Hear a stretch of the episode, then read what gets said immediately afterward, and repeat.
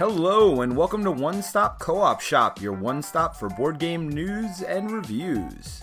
Hold on to your pants, it's time for a special episode. Welcome to One Stop Co op Shop. Steve here with. Mike, we're doing a little crossover Mike and Steve uh, friend hour right now. It's going to be amazing. Continuing on the horror theme month. That's right. Welcome to October, part two. Even though we had a week that was not horror themed, now we have two in a row. Yeah, and today we'll be covering Final Hour, the new Arkham game from Fantasy Flight Games. Is it an Arkham game? I guess we can discuss that later. Yeah, that might come up in discussion. So. and then after that, we're going to have a design discussion on enemy movement and how different uh, co op games and solo games might handle moving enemies around with the AI. But before we get into that, we do want to thank some of our Patreon patrons who are supporting the channel. Thank you all for your support. Specifically today, we are thanking Joshua Davis and EKBH, who are both co op MVPs. And then uh, we should really have a extra level for this guy. He is far and away the highest contributor currently we have on Patreon. Very big thank you to Eric Maxim. Uh, Eric, anything you want us to do for you, you know, just we'll we'll send the game to you, whatever you like. you can have your own special Patreon level. But yeah, but big uh, thank you for your support the last few months. And also, anyone at the co-op MVP level gets to have us read a message on the air. So here comes one at you. This is from Jason Burt, and he says, "Shout out to everyone in the Slack, the best little community out there." And yeah, we haven't mentioned it that much in some of the recent episodes, but if you're not on the Slack, get on there. Uh, there's a link in every podcast episode and a link in every YouTube video we do. It is uh, an amazing community. I just I don't even have to speak sometimes. I can just go on there and see the cool conversations that happen and the great games that get brought up and the amazing advice for learning games and teaching games and resources. Just uh, such a fabulous community. Feels like my little uh, board gaming family on the web. So thank you to all our Slack members. and with that, let's uh, jump into Final Hour. Yeah, let's do it. So the game Final Hour is set after a group of presumably cultists or someone has opened a world and a great old one has emerged. You are running around a university and trying to figure out how to seal the gate with only one hour left. Because if you're not able to seal the gate in this one hour of game time, essentially, the world basically ends. So in other Arkham games, you're building up to trying to prevent the gate from actually open. In this game, hey, you're already too late. The gate's open. You gotta do your best to seal it. Yeah, it's, it's kind of like that that final turn of a bad game of Eldritch Horror or Arkham Horror where you didn't stop them from waking up and now you got to fight this desperate battle. Except here, it's not about the battle, it's about, like Steve said, uh, getting that gate closed. Now, in terms of how the game actually works, uh, we do have a great playthrough on the channel from Colin of the solo mode, and I did a review of the solo and the co op. I'm going to focus mostly on co op uh, tonight with uh, our review here. So, in the co op play, because solo is a little bit different, each uh, player has a character with a unique action deck, and they also have uh, four priority cards in their hand. Priority cards are numbered 1 through 30. And what happens is, uh, on a player's turn, they draw the top card of their action deck. So, no choice whatever. That is the action card they're going to play. But they put, uh, they don't show it to anybody else, and they're not allowed to talk during this section of the game. There is limited communication here. They put that card down, and they put one of their priority cards on it and redraw. So they always have four priority or priority cards. So uh, the other players can see the priority card, and the thing is, you're going to get four cards played. And so if you have two players, you'll each play two action cards. Uh, if you have four players, you'll each play one. Three player kind of uh, goes around the table. But you have these four cards played, and each card has a top action and a bottom action. And uh, the top action is exclusively good in most cases, and the bottom action usually has some pretty terrible stuff, although it could have some bonuses as well. Uh, the main one being moving around the board, which has like these little paths between locations. And uh, the main effect on bottom actions is usually investigating, which means you flip over these little clue tokens. And the top action is mostly movement and killing monsters, because the main like threat in the game are all these monster tokens. But the thing is, uh, the two lowest priority cards, like closest to one, those are the ones that you're going to get the top action for, and the two highest priority cards are going to be the lower action. So basically, without communicating, you're trying to set it up such that the least bad bad actions happen and the most good good actions happen. And once you've uh, done all those, you resolve the cards in order uh, killing monsters, moving around, investigating, uh, spawning monsters, and moving monsters. All the activation of monsters happens through your cards, not through some end of turn effect. And then at the end of the turn, you do spawn more monsters. Based on the cards you played, the uh, great old one you're fighting might do some terrible stuff to you. The basic idea is at the end of any turn, you can try to close the gate. You can say, We know the spell to close the gate. And it's going to be based on these little icons. But the thing is, you don't know which icons you need, and the clues you reveal, it's kind of like a clue of the game where there's some clues down at the bottom that you can't see. You're trying to eliminate the other clues so you know what those two clues are. And uh, if the cards you have when you try to seal the gate match up with the clues enough, then you win. If uh, there's too many monsters on the board, or if you fail to uh, solve the spell correctly, then you lose. So that might have been a little bit too much detail, but that's uh, basically the play of the game. It's pretty straightforward, pretty streamlined. And to review this, we're going to do the top five things you need to know about the game. So, first time listening, how we do this is we pick five things. We start with our least important item and work our way all the way to number one, our most important item to know about the game. And we'll talk about whether this is pro or con or however we want to rate it there. So that said, um, Mike, you want to start off with your number five? Yeah, I'll jump right in. So my number five is a con for the game, uh, my only pure con, and that's the clarity of the board. So I had mentioned that there are these paths between buildings. But the thing is, some buildings won't have a path that investigators can walk on, and only have a red arrow that monsters can cross. But the board is kind of dark. The arrows aren't as big and obvious as I would want. The colors aren't as obvious as I would want. And I'll so I'll often like try to cheat accidentally and not realize oh my investigator can't move across that giant lake because uh, that's a red arrow for monsters. That's not a path for me. The bigger issue is that when you move a bunch of monsters, and they'll often move multiple spaces because the thing is, like, each locations only has a certain number of spots for monsters.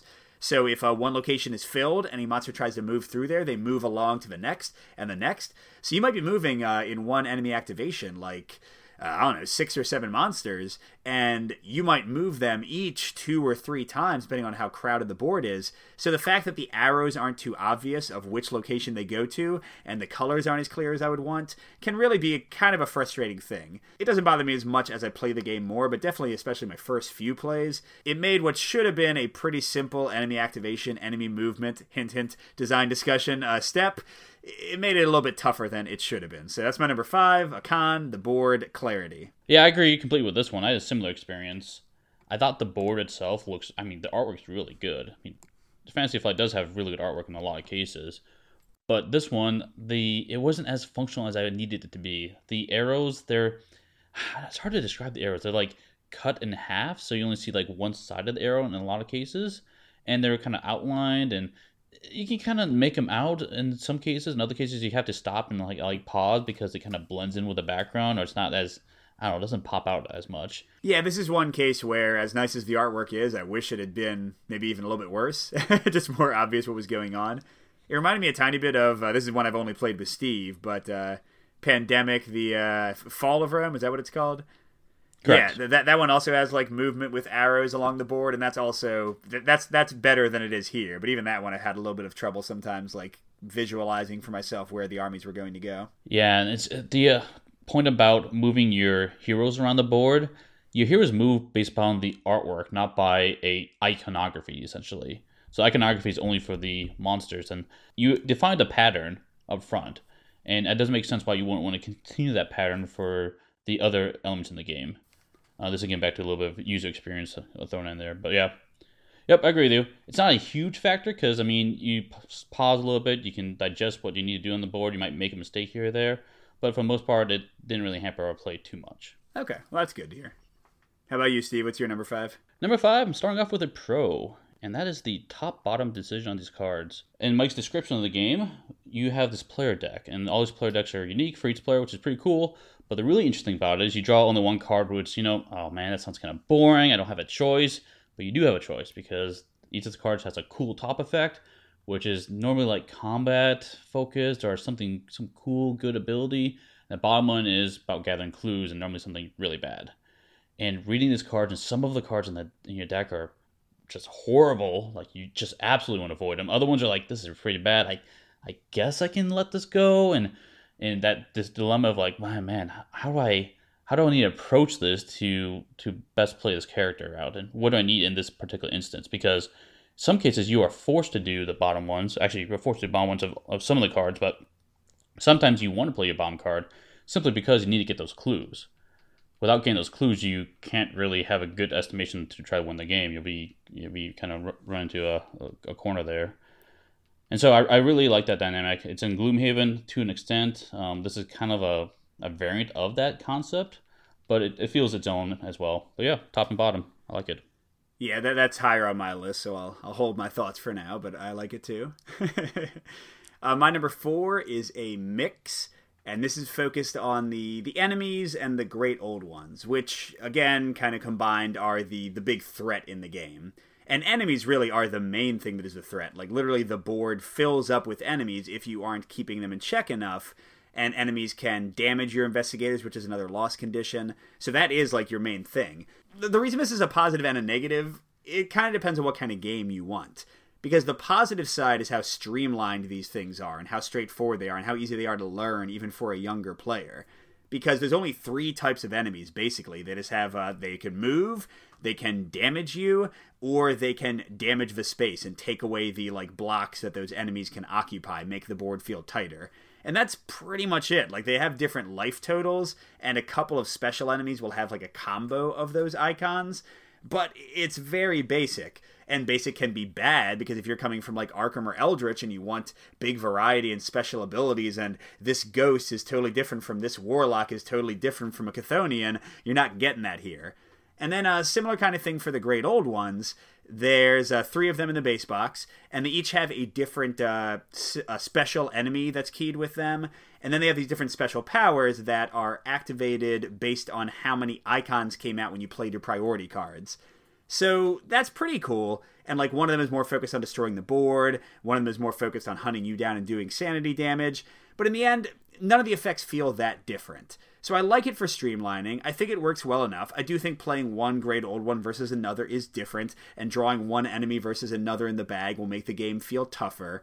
But overall, they aren't that interesting. They aren't that varied. So, you know, if you're not getting other stuff out of the game, this is certainly not going to be a big selling point for you. Yeah, I would agree with that as well. Um, I feel like the monsters are the main threat, like you you said.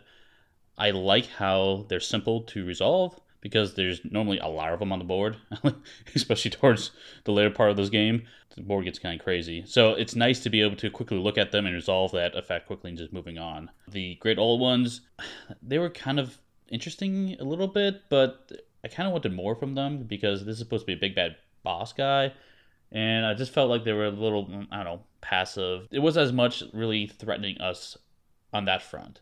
They can be pretty threatening and some of the effects they resolve, but you can kind of control that a little way, and I might talk about it a little bit later. Yeah, yeah, yeah. No, I have some more things to say later, especially my final thoughts. But yeah, Steve, what's your number four? My number four is a pro, and that is the enemy ramp up.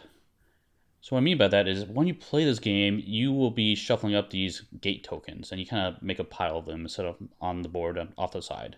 At the end of each round, and on the uh, how the bad guy phase essentially, you'll be drawing one of the gate tokens, flipping over, and then adding this gate token to one of these gates out on the board. So there's there's basically a ritual center that's the main focus of the the main gate that's opening for the great old one essentially coming through. But there's also these other gates around the board that are spawning these monsters from. So what you do is you'll take one of these tokens, add it to that spot, and then you'll spawn monsters based upon the number of gate tokens there. So when you start off, you have only one there. You draw one, you add two there. Cool. Pretty soon you have three, and then four, and then the next one you add there, it just adds more and more monsters just pouring out of these gates and it really ramps up the tension as these gates are, gates are just getting overwhelmed. These locations are getting overwhelmed, and I like that a lot. Really, really fun. Yeah, yeah, agree. Uh, one of my biggest complaints in co-op games is when they don't ramp up enough. You'll hear us talk about that often, and this game does not have that problem at all. It definitely felt like it would always get tense and wild by the end. All right, my number three is very similar to my number four. It's another one that's kind of a pro and a con at the same time, and that's the uh, unique characters you play in the game. So I'm not focusing on the element that Steve focused on yet, the top bottom thing, but just the fact that you have these unique decks for each investigator. There are six in the core game, and you know, this is a fairly small game. I don't know if they'll ever expand this one. I kind of doubt it. So there's uh, six investigators. They each have their own deck, and they are unique. You know, they do feel different. Like uh, Lily Chen, I think her name is. She just does like wild damage to monsters But then uh, you got uh, I think Norman is his name. He like can teleport around with his spells. So if you know the Arkham File games, if you've uh, seen these characters in Eldritch or Arkham Horror, they're gonna feel kind of familiar. You'd be like, oh yeah, they, they capture the theme of that person. They're doing stuff that I've seen before. But the thing is, uh, kind of like with the enemies, it's so simple. It's like move, do damage, heal yourself, maybe, uh, move monsters around. Like there, there's maybe like five or six effects for them to play with, and I think they did a decent job making each investigator feel different. Like I, I do think it the game does play out differently. Like you'll be able to deal damage better or investigate better depending on who's in the game. But in the end, it also again feels very, very streamlined, and I don't think that. Uh, that that part's necessarily in the game's favor here because uh, you're not going to feel like you're getting a ton of variety from game to game. You're not going to feel like you know on your tenth play you're discovering new things about this character's deck. Like no, it's it's it's not that kind of game. That's not where its strengths lie. That's not a terrible thing, especially for a small game like a fairly inexpensive game like this. But yeah, again, you're not going to be sold based on how fun it is to try out different characters. The investigative like aspect of the game is not here in that way. It's not like a blacklist game or Sentinels of the Multiverse or like trying out a new deck in Legend of the Ring or Legend of the Rings, Lord of the Rings. Um, it's it's just you know it's fine. It's okay. Yeah, these uh, characters they I th- I would agree. I think they did a pretty good job making feel distinct, unique, and I do like the abilities they have in there. That felt thematic for what these I know heroes or investigators are being built around for like the Arkham Files. I was able to recognize some themes that were copied from other games, right? As they keep the same back, uh, similar backstory and, and how these characters kind of play. So that was cool.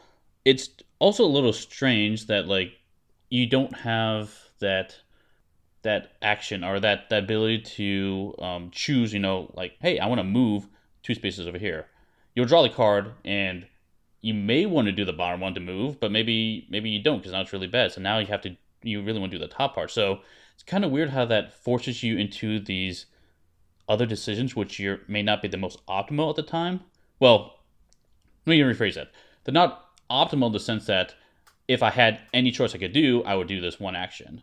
But now it's optimal in the sense that like, oh man, I can't do this or I have to do this based upon these other conditions tied with that action. So that's pretty cool. I liked it. It was kind of interesting. I'm with you on that this one. All right, lots of agreement. I feel like there's there's the shoe's got to drop at some point. Uh, so you've had a lot of pros. How about your number three? We got another pro. And then Number number pro for number three. Yep, this one's a pretty big one. I like this one a lot. I love it when they have multi-use cards in this, and this, what I mean by that is the, the multi-use of the priority cards. And so the main use of these priority cards is, you know, you look at your action card, you'll flip it face down, and then you'll put one of these four cards you have on on top of this card, and you'll put it in such a way so that everyone at the table can see what number you put on it. So one aspect of these cards is they have a number, and I think it's like one to like thirty something. And so you know what the range is. You kind of have an idea of if someone plays a low number, they may want to like really do this, or high number, maybe they really want to do the bomb part. If it's in the middle, maybe who knows what they're gonna do. So that's cool, but they're also used for activating the Great Old One. So that's interesting. So on this card, you have what are called omen icons on them. They're kind of like I don't know, like weird arrows with eyeballs in them.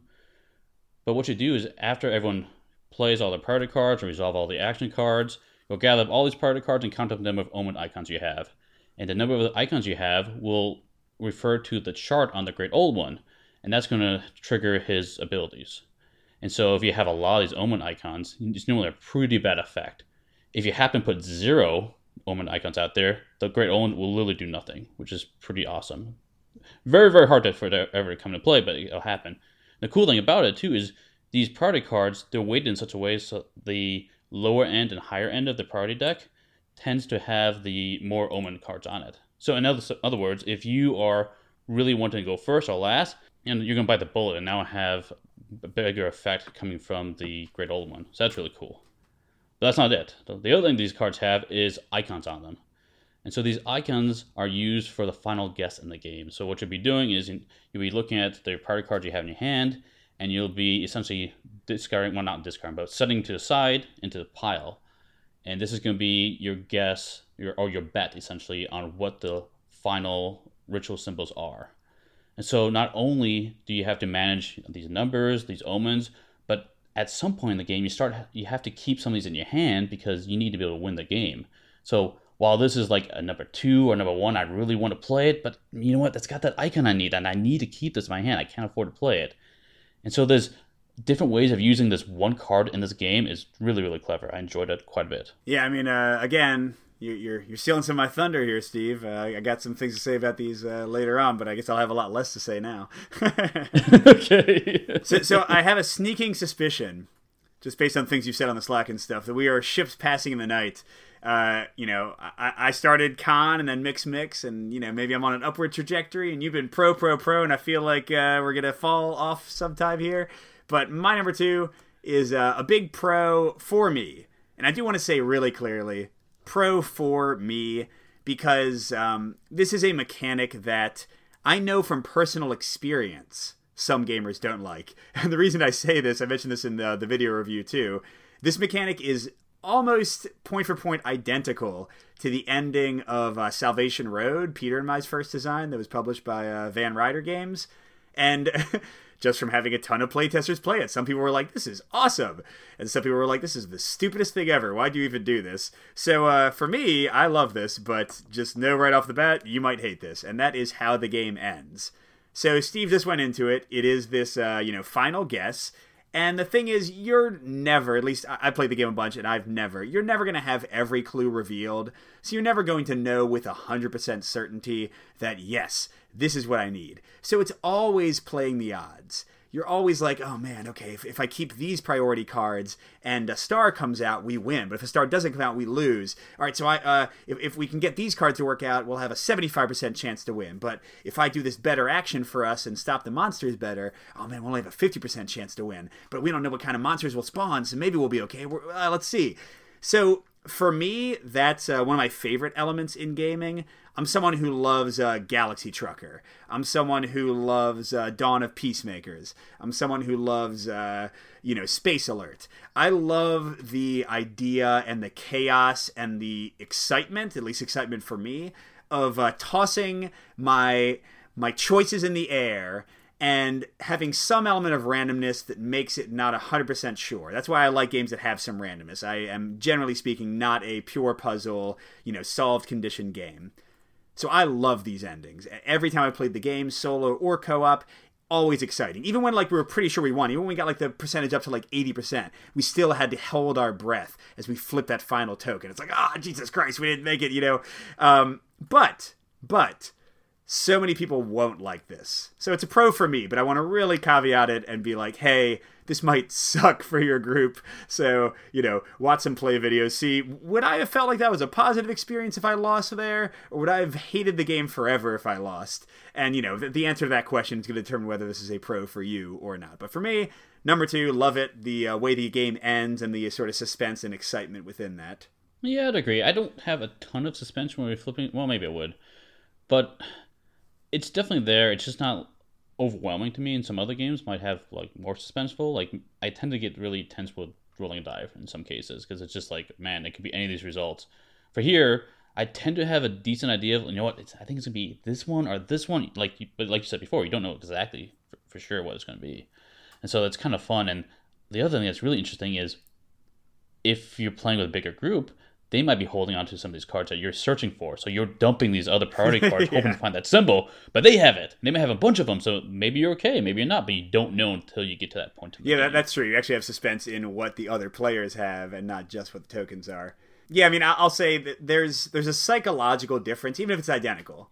There's a psychological difference between there is a physical object face down over there, and it has a face, and I can't see it yet, and I'm going to flip it there's a difference between that psychologically and rolling a die, which I know is random. Like, yes, both might give me a 75% chance of success, but the fact that one is predetermined and one is not, for me at least, makes all the difference in kind of the the fun of the experience. Yeah, it'll be that way until we get into a Schrodinger's token, right? So don't yeah, know it right. until you look at it. the token is both a star and an hourglass. Good luck. until you make an observation. So. All right, uh, Steve, how about you? Uh, you got a con for us? I do you have a con for us. Go ahead. yep, my number two con is monster activation. And while these symbols on these cards I mentioned before, they're streamlined, they're easy to do, but there tend to be quite a few of them, and it can get confusing. And the, the problem I have with it is these paths. There's basically like three areas in the game, and these arrows will loop between or loop around these these areas. And what can happen in the game, and has happened fairly frequently, is he'll be moving a monster around, and he'll, he'll be like, okay, you need to spawn the spot. But you know what? That spot's full. Move to the next spot. Okay, that spot's full. Can't move it there. Move the next spot. Okay, I'll put him there. And then the next guy will spawn, and be, he'll move down the same chart and be like, oh, you know what? That spot's full. That spot's full. And then eventually you come back to where you started into like an infinite loop. Now, it's not an infinite loop in the exact sense that you're, you're stuck in that. It just means that that's the monster is going to appear at the the site that the ritual is occurring. So there, there's an out to it. But when you get to that point, it just takes a while to like analyze it and figure this stuff out. And all the while, while you're acting these monsters, you are turning them sideways. At least I do it because that's what's recommended in the book to keep track of which monsters have activated, which ones have moved, and which ones have done things. Because these guys are moving all over the place, and you can't really resolve them in order of locations because they might move from location to location, and you want to make sure you don't activate the same monster multiple times. And so it just takes a, a while to do this, and it's kind of kind of fiddly with them keeping track of the stuff and this infinite loop thing. It it just pulled me out of the game. It was too mechanical, and I just kind of lost interest at that point. I, I think if this was cleaned up a bit, um, it would have been a lot better. I would like the game more uh, from that aspect, but yeah, for me, this was definitely a con. Yeah, I mean, I, I agree with you clearly because my number five was pretty much a, a similar idea. I will say I never. So, so uh, I don't think we said this, but there's uh, 15 locations on the board, and they're divided into three like colors. So it's like the the green side and the purple side and whatever. Um, and whenever you activate monsters, you activate them based by color, and you go from lowest valued location to highest. You'll activate location 1, 2, 3, 4, 5, or uh, 6, 7, 8, 9, 10, or 11, 12, 13, 14, 15. Um, so I never felt like it was hard to remember which ones had activated, even when I had people like jumping around a bit, because I'm only going through five locations. And, you know, at most I might have one monster I'd have to turn sideways. So I just might have had better luck killing monsters or better luck activating locations, because I definitely never ran into that. But I, I, do still agree that the actual movement of them is fiddly, and like the iconography is not as good as it. Well, not really the iconography, the the board design. So yeah, it, it wasn't a big deal for me. Clearly, that's why I was a five. But uh, agree that it was not uh, ideal. All right, so uh, my number one, another pro, which is uh, going to show why I like this game because I ended very positively. Uh, this is basically everything uh, Steve already said in his uh, number five, and I think it was was it number three. Your your one about the priority cards? Yeah, three is multi-use. Yep. Yeah. So yeah, just put all that together into a delicious stew, and that's what uh, the core gameplay loop is here for me. I love that even though there is this nice injection of randomness in the game, and even though there's limited communication, so you can't talk to each other as much as you might prefer, um, I love that the puzzle is still so robust here, especially as the game advances and you have more monsters on the board and you have more clues discovered. As Steve was saying, I don't want to repeat him too much, but this is my number one, so I got to kind of give it its due share your priority cards. Like, you know, before you play a priority card, you think, what other priority cards have been played? Oh man, he played a 26. That must be a pretty bad card. I, I guess I want to get below that so that, uh, or I guess I want to get above that so that that happens. But, oh man, I only have 28 and 29 and then some really good cards in my hand. And, oh crap, if I play one of these uh, omen symbols, then uh, the monster's going to do that really bad effect. If I can hold off, then he's not going to do that really bad effect. But, oh crap, th- that's an hourglass. Hourglasses haven't shown up in the clue tokens yet. That might win us the game. Can't get rid of that card. So I find all those decisions incredibly interesting in both solo play and co op. And then combined with what Steve said, the action cards. Yes, the effects are simple. If you go back to my number three, like that's not too great. But the contrast between I activate all the green monsters and I, uh, you know, get to move twice and shoot somebody, that's awesome. So you combine that with the priority card and you get these really tough decisions. It's, uh, for, for good or worse, you know, better or worse, I would compare it to the mind, but with gameplay attached to it. Because I love the mind, but let's be honest, it's not really much of a like game game. Because like I- I'm making these very nuanced decisions of when this value is the right value. You know, like ah, 22 feels good here. But in this case, I have a ton of input from the board, from the action card I have, from the other players. You know, not verbal input, but I can see like what's happening um, that goes into this choice of what might seem like an arbitrary number. So I really, really love that. And I will say, because I think Steve's about to, to uh, you know, attack it based on other things he said. I, I personally love the limited communication in this game. Um, I think that it it amplifies this to a great extent. But I'm also someone who likes limited communication. I love Hanabi. I love The Mind. I love Magic Maze. Like, uh, if, if a co op game can force us to cooperate without words, I find that very intriguing in most cases. And here, I think it was really great. Like, I played a bunch with my wife, and, you know, just the groans or the cheers when things worked out the exact wrong or the exact right way. Uh, it, it's awesome. I, I really enjoy that personally. But, Steve, how do you feel? yeah, you led into that. And yep, my number one con is too much restricted communication. and that's um, specific to one thing in the rulebook that just drove me up, up the wall. And it's interesting when I made this list, like most of these are, you know, I could maybe interchange them over time, but this one I feel was far and above the rest of them. Just this one just really rubbed me the wrong way. And so what I mean by that is like I I do like restricted communication in a lot of games. And this one, I really enjoyed the restrict, restricted communication when you're looking at your player card, flip it face down, you have to play your player card on top of it, and you're trying to, you know, see what other people play and get an idea of like, man, do I play just above him, just below him? How do I work this? Loved it. Very, very cool. You know, no problems there at all. What really bothered me was after you play all these party cards, you know what is going to be resolved on your card. So what, what I mean by that is the two lowest priority cards, you'll resolve the top effect. The t- two um, highest priority cards, you'll resolve the bottom effects. And so after the fourth person, or really the fourth card is played, uh, you'll know if it's the top or the bottom of each card that you played. And you, you read your card, so you know what it does. So here's where it really bothers me. I'm playing a co-op game. I like to work together.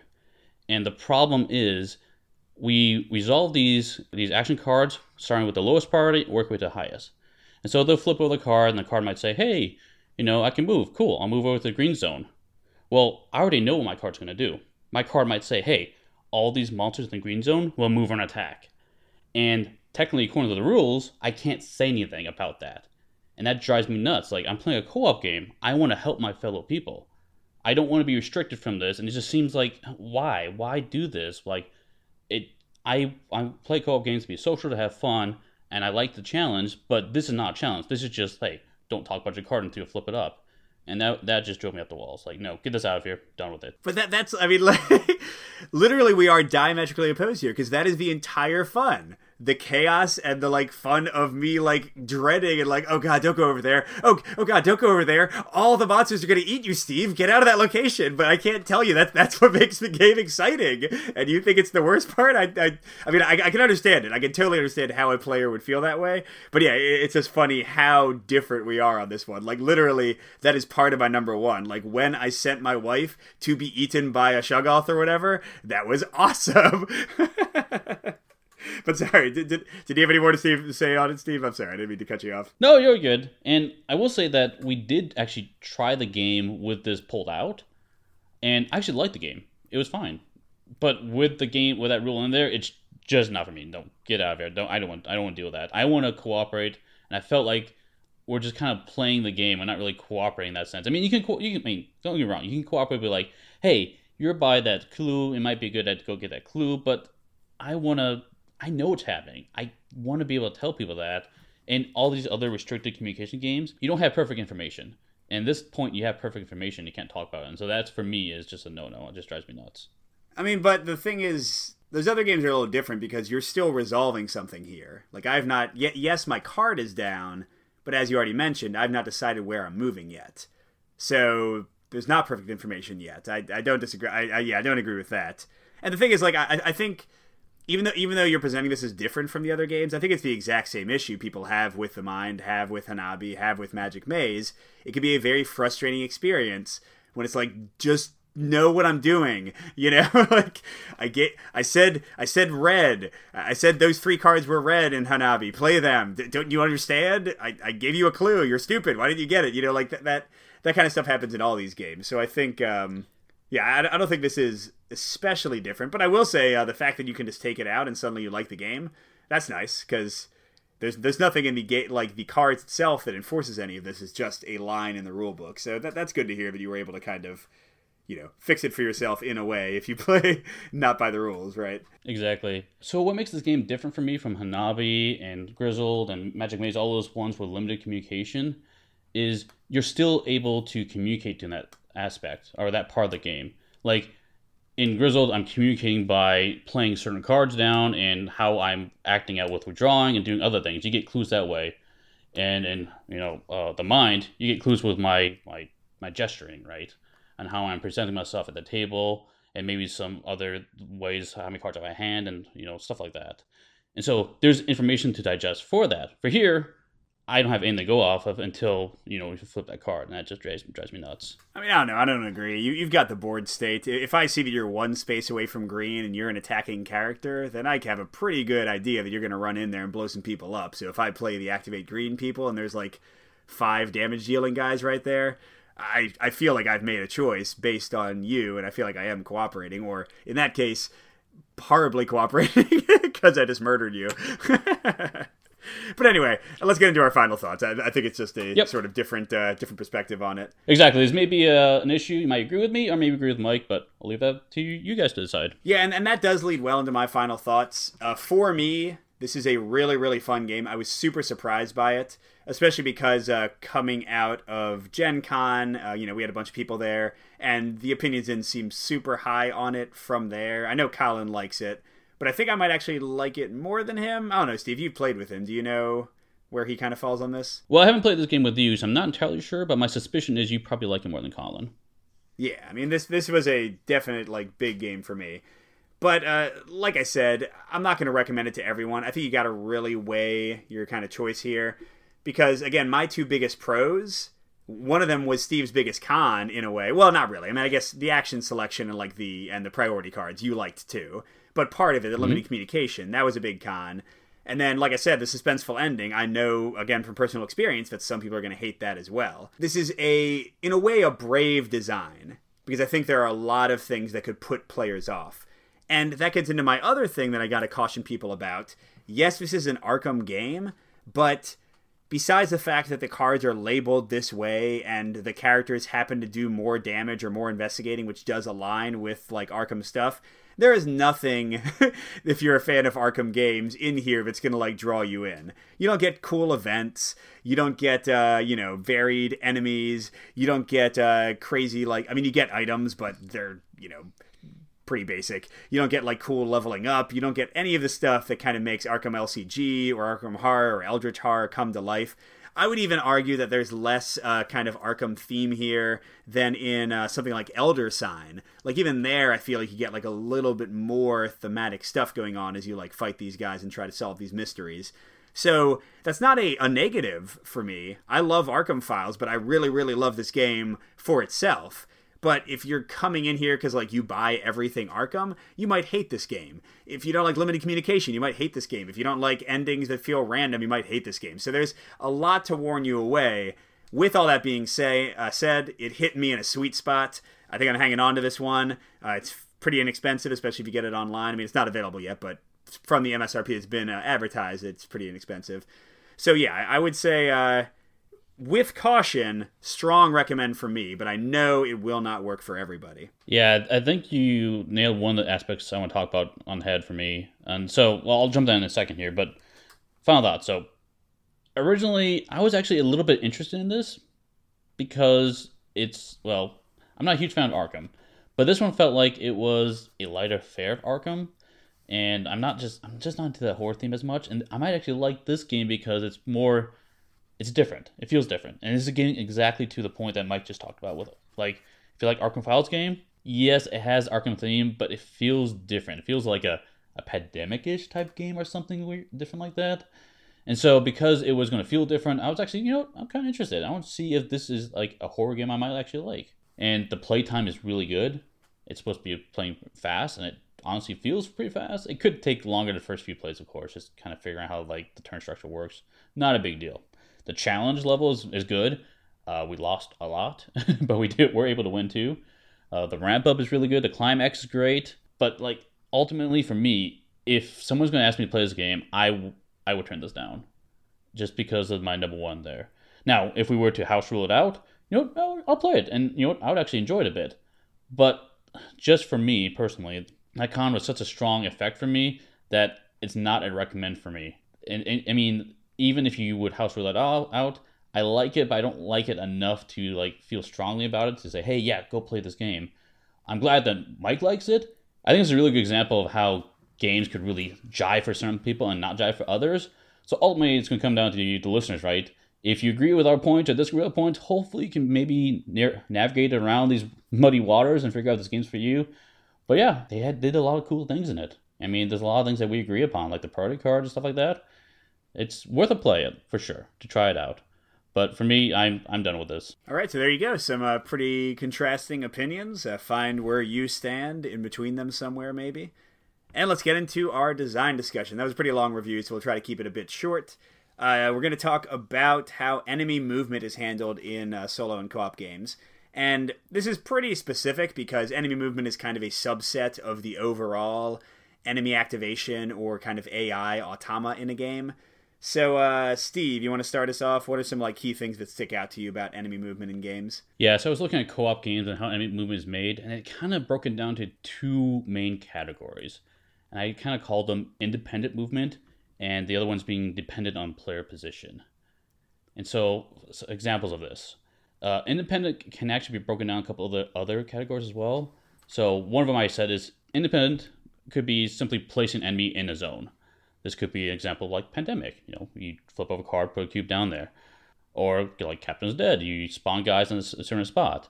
And, and to extent, um, this game has that too, to uh, where you can like spawn guys at these gates, but specifically those gates. Pro to this is it's really simple to resolve, but it's not always very interesting, and can, it normally requires like swarming, I think, to really approach the challenge. Because if you know where things are going, or you, you, it's kind of spread out around the board, kind of random. You can maybe not propose that much of a challenge until you get a lot of things on the board. Yeah, I mean, I I, I don't know if I would consider placement of threats the same as movement of threats, but I do agree that this can be satisfying or unsatisfying because in a way you have less agency over it and i do like that you know when an enemy goes towards your character or whatever you have some control. It becomes part of the tactical picture. Now, I guess in the in a way, it's all semantics because you know in pandemic, if if instead cubes were placed based on where I was, that would be just kind of a different way of modeling me moving to the cubes and curing them. Like in either case, I am taking actions to control where cubes remain and where they are no longer placed. I, I don't know, but yeah, l- let's get into the other types because I think that's where I'm going to have more uh, more thoughts on them. Of the other ones I was talking about is for the independent is something on a track. And so Final Hour definitely uh, falls into this category. We talked about a lot in this episode already about how monsters are moving along this loop on these different regions. Uh, Pandemic Fall of Rome, which Mike mentioned earlier, is another good example of this, where the cubes will move or essentially try to move towards the uh, Rome capital city. Or like a solo game, Black Sonata has that in, in spades because that is the game where you've got a a dark lady which is moving hidden movement around the board at on a set path. So one thing I like about this is the ability to strategize because you know where some hotspots might creep up. And one thing we didn't mention about final hours is you can actually drop down like barricades. And if you examine the board and take your time there, you can actually set up some choke points and really utilize those barricades in, in key locations. And I feel like these games have that nice potential in it. Yeah, I totally agree with you. I think this is a pretty fun way to handle enemy movement. Uh, as Steve said, the kind of strategic and tactical picture becomes much more interesting. You get much more of kind of that solvable puzzle feel. A little variation on this that I enjoy is like uh, Arkham Horror Second Edition had this is where you have a randomizer. So it's like uh, 75% of the time this guy will move left, but there's a small chance they might move right. Roll a die or draw a card and find out which one it is. So that can like inject a little bit of fun. But uh, honestly, I'm totally fine with something like Final Hour or Fall of Rome, where it is a a solved condition because you know there are more enemies coming in, and I have to deal with other stuff. It's not like it makes the game you know chess like, and suddenly everything is simple. well, not the chess is simple. Yeah, a, a, caveat though to this, as we already mentioned, is you really want to make things as user friendly as possible. You want to make that UI as clean as possible. And you do want to question how many things do players want to move? because, uh, you know, I'm thinking uh, I've been playing a lot of Zombicide Invader lately, which is not the same as this because that is somewhat based on, uh, you know, player choice and noise and stuff. But it can be a hassle sometimes to move like 50 zombies. And if uh, if it's not if it's not as simple as just moving toward my character, if I had to like for each of those 50 zombies, do I go on blue or purple or green? Like that would drive me crazy. So certainly ask yourself the question: How many people can I handle on this like kind of limited you know set track of movement? So those are kind of the two independent examples I could give. The other one I mentioned was like dependent on player position, and this one I didn't really break out into subcategories. I didn't find any examples that really stood out to me, but maybe Michael point some for you out for me. But this one I felt like excels in dungeon crawlers. Dungeon crawlers do this all over the place. Like Gloomhaven is one we can obviously mention, where enemies will move towards you within a certain range, and then they'll do their attacks, of course, right, and everything. Like Sword and Sorcery and Street Masters does this too, where move two spaces towards the closest fighter, attack them, and move away, whatever it is. So this is prevalent in a lot of those tile games. This is one I really enjoy quite a bit because I feel like the enemies are actively interacting with us. The downside to this, though, is it normally has a cost of being, you know, the mo- most difficult to resolve. In some cases, like Imperial Assault jumps out at me, where, yeah, it's cool. They move to to me in the fire and they run back. That can be kind of taxing, kind of weird on where they get placed. Dude, you literally mentioned every single example I wanted to bring up, which is great because I can still uh, kind of riff on that. So this is one that is difficult to consider because, like, prowling on BGG forums and Kickstarter and that kind of stuff, there are very different philosophies on what players want. So I'll use, uh, I think Street Masters and Gloomhaven illustrate this really well. So Street Masters, it's like move toward your character. And the game says straight out, we don't care which of those hexes they move into. They want to be one space away from you. You can put them on any one space away from you. You can put them on that perfect adjacent hex so that you can throw them with your next action into somebody else and do this awesome combo. We don't care. We just told you how close they get. You decide where they go. That's one side. Gloomhaven has very nuanced rules of how they move and exactly which space will they prefer this space or will they prefer that space? Will they be slightly to the left or slightly to the right? And the thing is like 95% of the time it won't matter.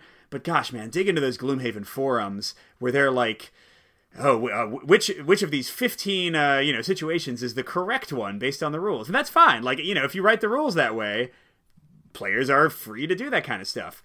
I would say personally God help you, go for the Street Masters thing, because look how annoying it gets. Like, I, I, play Gloomhaven the same as Street Masters, basically. I'm like, I don't care. Whatever. It, like I said, 95% of the time, it will not matter whether they're on the left or on the right. So why should I waste my brain power carefully parsing which one it's going to be? But some players hate that. Uh, it's definitely a, a big psychological thing for a lot of solo gamers, especially, I would say, even more than co op. I think solo gamers often don't like the idea that they are choosing for the AI and they can choose a more advantageous AI choice for themselves. They want the AI to present a challenge, they want the AI to do the best thing for the AI. They would rather have like a, a flow chart of 10 things to resolve if that leads even though if, even if it takes a long time if that leads to the AI doing the optimal choice instead of doing some dumb thing that they chose for them. So that is you're going to run into that if you make either choice because a lot of players are also like me, want it to be as streamlined as possible. And also, I find it more fun because, as I already said, you can set up your turn to be awesome. The AI turn is not the turn that is awesome. Me doing stuff to the AI is the awesome stuff. So I would much rather have the choice to set up my cool combos based on how I control the enemy movement. Uh, yeah, that's definitely the big thing for me. Now, Imperial Assault is the worst of both options because it does give you the freedom. Like you can choose which of the hexes to an extent. Like uh, you know, it has to be furthest away from, but you'll almost always have like two or more spaces to choose from.